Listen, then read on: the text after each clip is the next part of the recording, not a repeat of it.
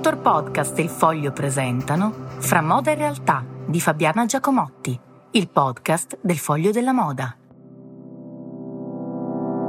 Sulle rovine del mondo, che è un nebbioso al di là, i più famosi, famigerati dittatori e comandanti della storia si ritrovano in una bizzarra, vanagloriosa e forse eterna convivenza. Sono Hitler, Mussolini, Stalin e Churchill eh, non è un incubo, è l'ultimo film eh, di Alexander Sokurov, il grande regista russo, si intitola Skazga, cioè fairy tale, cioè favola, ed è stato presentato in questi giorni a Locarno, 75esima edizione.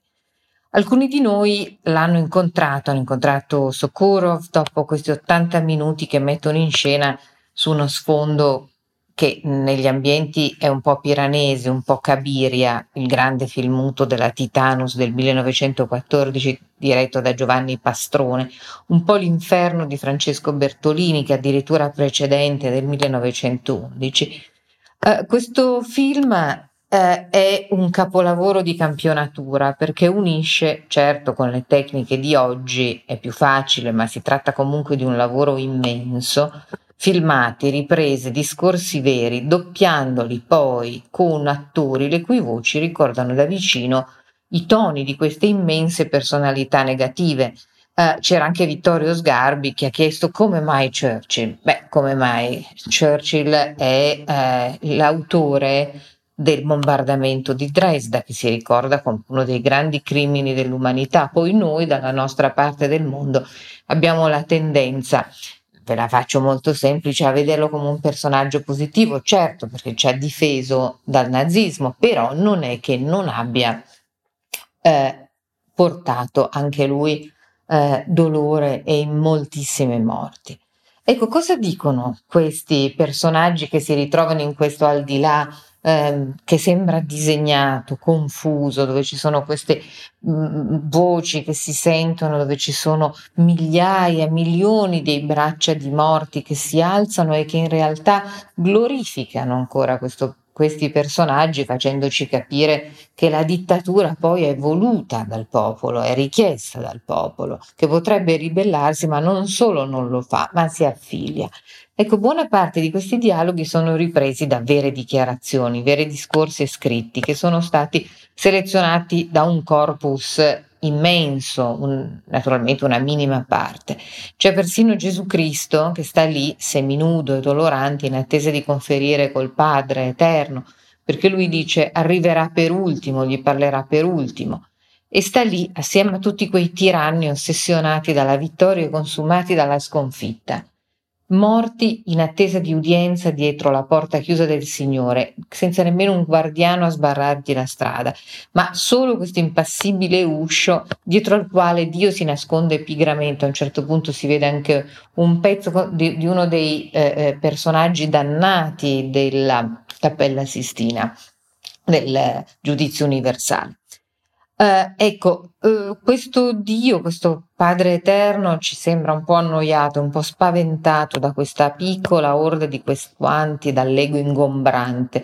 Ognuno mol- di loro moltiplicato in più fratelli, perché naturalmente queste campionature riprendono per- questi, questi personaggi in diversi momenti della loro vita, che in questo caso ne scandiscono per questo film le differenze di umore e di abito. Ecco, noi appunto parliamo di abiti.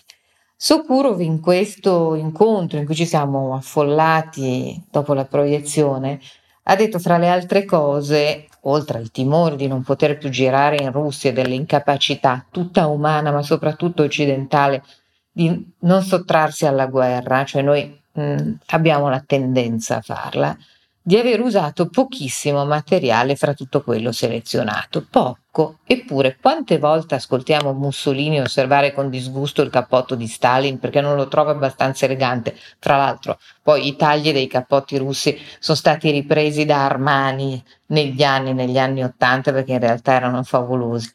E quante volte invece Churchill viene complimentato per il taglio perfetto della sua marsina di duca, anzi ogni tanto viene chiamato duca.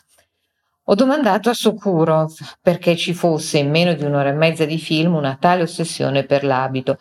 ha risposto, diciamo che forse il doppio salto fra l'inglese e il russo non ha aiutato, che questi erano politici di professione. Una risposta in apparenza sibillina che però, dopo una breve riflessione, mi è apparsa in tutta la sua chiarezza, anche perché da tempo mi occupo del cosiddetto abito del potere. Ne ho scritto anche di recenti in occasione di una disamina delle t-shirt di Zelensky. Il potere ha bisogno di quello che i romani, i latini chiamavano l'apparatus, l'apparato, e che non è fatto solo di uomini, ma di cerimonie, di rappresentazioni, e dunque anche di abiti tagliati bene. D'altronde, ne parlavamo di recente, con che cosa si identifica anche un politico di seconda fascia come Giuseppe Conte? Con cravatte e pochette. Berlusconi l'esegeta del doppio petto. Dunque ha perfettamente senso che Mussolini d'oltretomba continui ad avere l'ossessione della divisa bianca e che si inalberi quando uno dei suoi doppi appare a torso nudo, una ripresa estratta probabilmente dalle grandi cinematografia che venne fatta sulla campagna del grano.